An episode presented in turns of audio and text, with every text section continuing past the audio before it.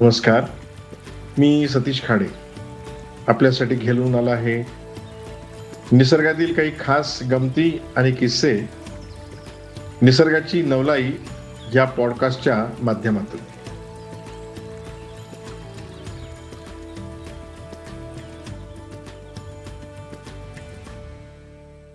मित्रांनो नुकताच तुम्ही भाग एक ऐकला. आता वळूया भाग दोन कडे.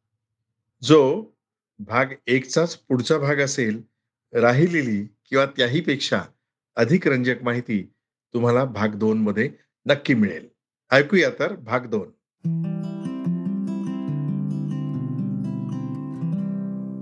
आपण बऱ्याच वेळा पाहतो की चमकणारा समुद्र.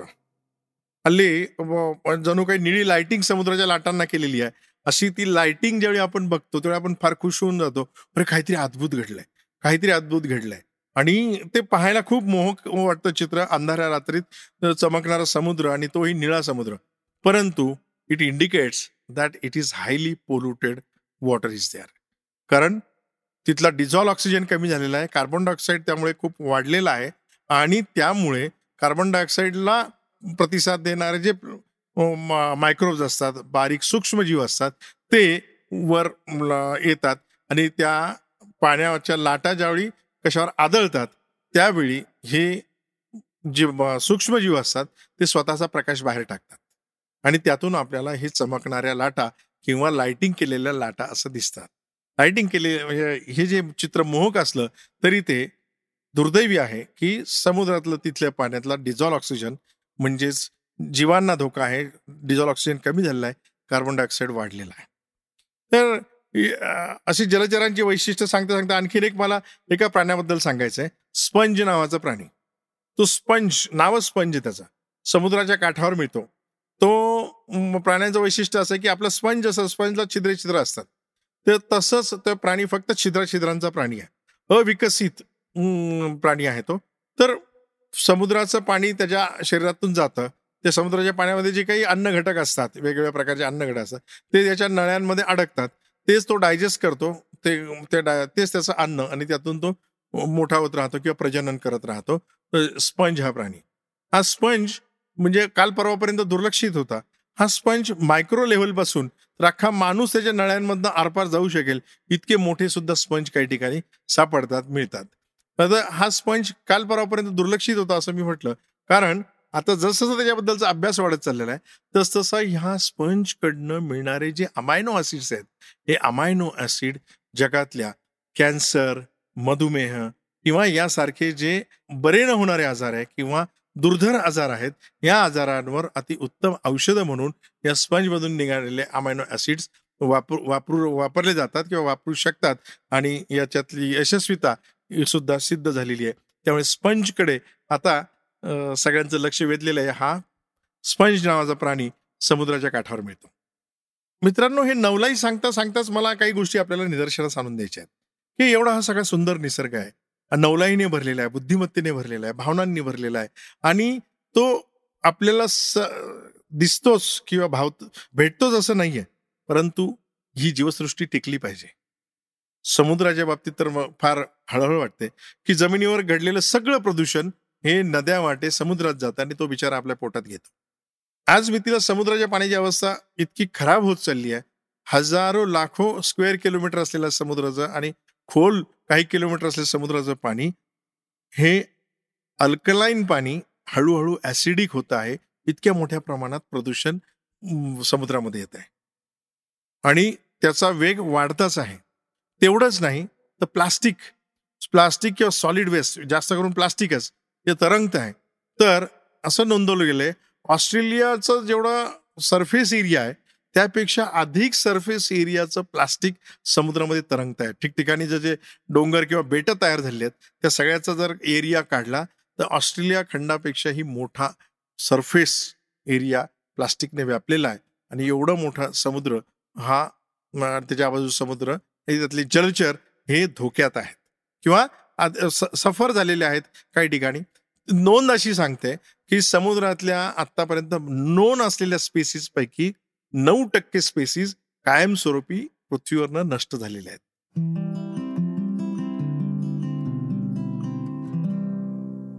मित्रांनो जेव्हापासून नोंदी सापडतात म्हणजे सत्तर ऐंशी वर्षातल्या ज्या नोंदी आहेत त्या नोंदी असं सांगतात की या सत्तर वर्षामध्ये उपलब्ध असलेल्या जलचरांपैकी सहासष्ट टक्के जलचर समुद्रातले संपलेले आहेत.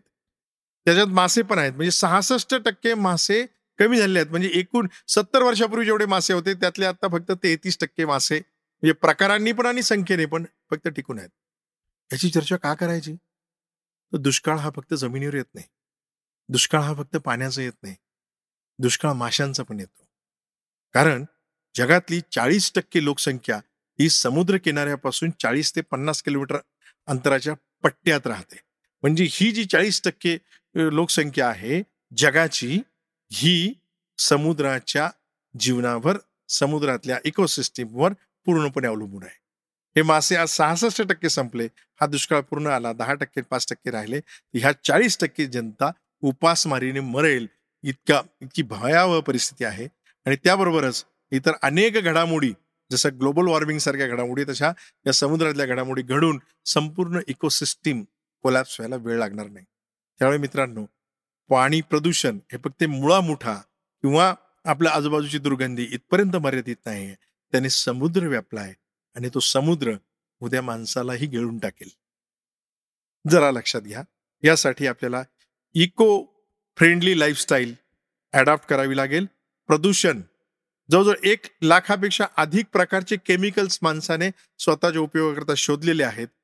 ते केमिकल्स सुद्धा वापरल्यानंतर किंवा वापरताना पाण्यामध्येच जात आहेत वेस्ट वॉटर म्हणून. हा एक भयावह सगळ्या गोष्टी मला तुमच्या लक्षात आणून द्यायच्या आहेत. याच्यावर आपल्याला विचार करून कृतीप्रवण व्हावं लागेल. आपल्या आजूबाजूच्या ओढ्यापासून समुद्रापर्यंतचं जलप्रदूषण आपल्याला काहीही करून थांबावं लागेल. यासाठी कृतीप्रवण होण्याची गरज आहे. मी आपल्याला प्रामाणिक आणि कळकळीची विनंती करतो की ह्या प्राण्यांचा गमती ऐकल्यानंतर आपण यांच्या प्रेमात पडल्यानंतर हे प्रेम आपल्याला सांभाळलं पाहिजे. ही सद्बुद्धी आपल्या सर्वांना येऊ हो.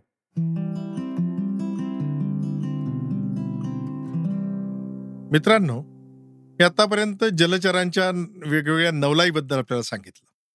काहीशी गमतीशीर किंवा नवलाईची गोष्टी आपल्याला सांगितल्या. या जलचरांसाठी आपण आपल्या परीने वैयक्तिक लेवलवर काय करू शकतो याच्याविषयी मला थोडंसं आपल्याशी बोलायचंय. पाणी प्रदूषण तर मनुष्यच करतो. आपण कशा कशा प्रकारे पाणी प्रदूषण करतो? पाणी प्रदूषण म्हटलं की आपण इंडस्ट्रीकडे बोट दाखवतो.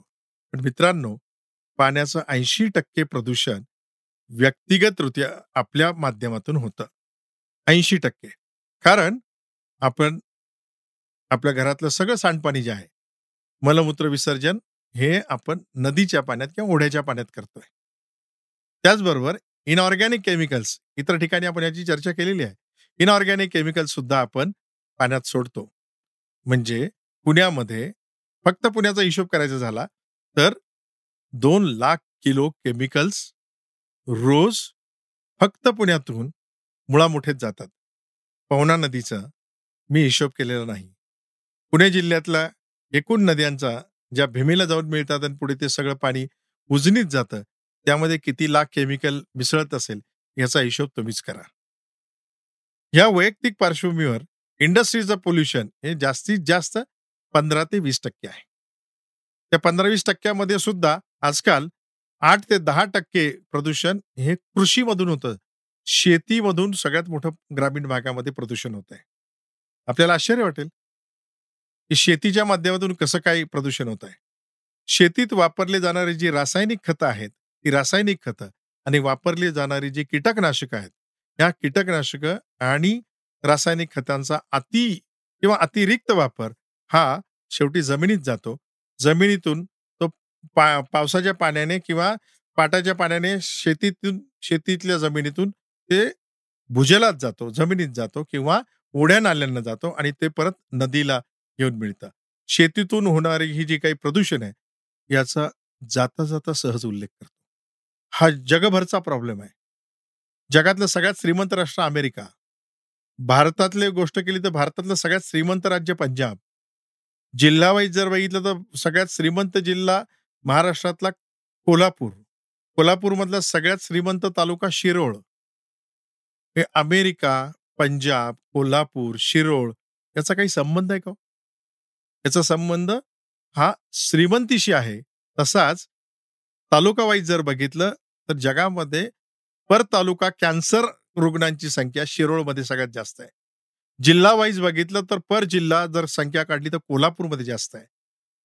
कॅन्सरच्या रुग्णांचं स्टेट वाईज राज्य वाईज प्रमाण जर काढलं तर पंजाब एक नंबरला आहे आणि देशावाईज काढलं तर अमेरिका आहे. याचा सरळ सरळ संबंध हा शेतीतील रसा अतिरिक्त रसायने म्हणजे रासायनिक खते आणि पेस्टिसाइड्स कीटकनाशक यांच्यामुळे आलेला आहे.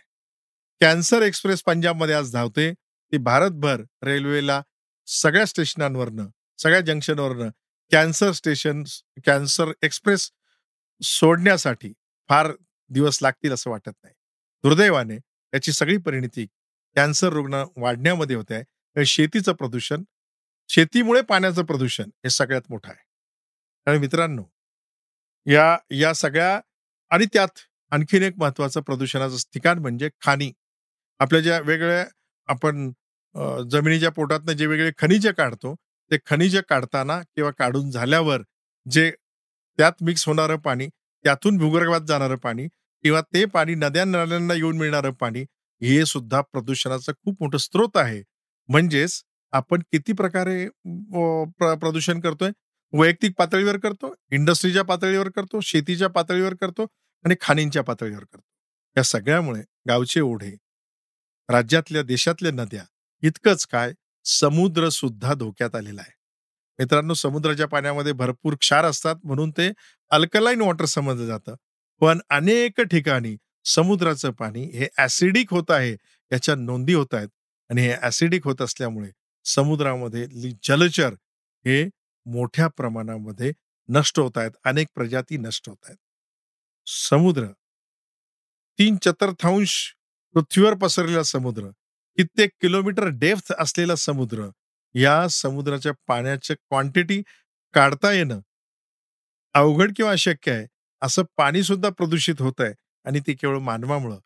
मित्रांनो जाता जाता उल्लेख करतो की ऐंशी हजारपेक्षा कृत्रिम जास्त कृत्रिम रसायनं माणसानं आतापर्यंत शोधलीत. आणि त्या येन केन मार्गाने ते पाण्यात जाऊन मिळतात. सांगा त्या पाण्याने कसं जगायचं? याची परिणिती पाण्यातले सहासष्ट टक्के जलचर हे सहासष्ट टक्क्यांनी कमी झालेले आहेत. आपल्याला आवडती जी मासे आहेत ते माशांची सुद्धा दिवसेंदिवस दुष्काळ पडत चाललेला आहे. गेल्या पन्नास वर्षातली आकडेवारी सांगते की पन्नास वर्षापूर्वी असलेल्या माशांची संख्या आता सहासष्ट टक्क्यांनी कमी झालेली आहे.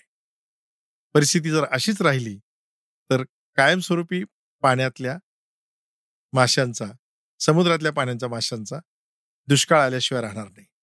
आणि मित्रांनो जगातली आकडेवारी अशी सांगते संपूर्ण जगामधली चाळीस टक्के जनता ही समुद्र किनाऱ्यापासून चाळीस ते पन्नास किलोमीटरच्या पट्ट्यात राहते.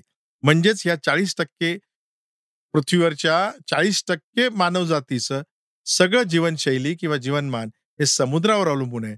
आणि समुद्र जर धोक्यात आला तर हे चाळीस टक्के धोक्यात आले नाही असं कसं म्हणता येईल?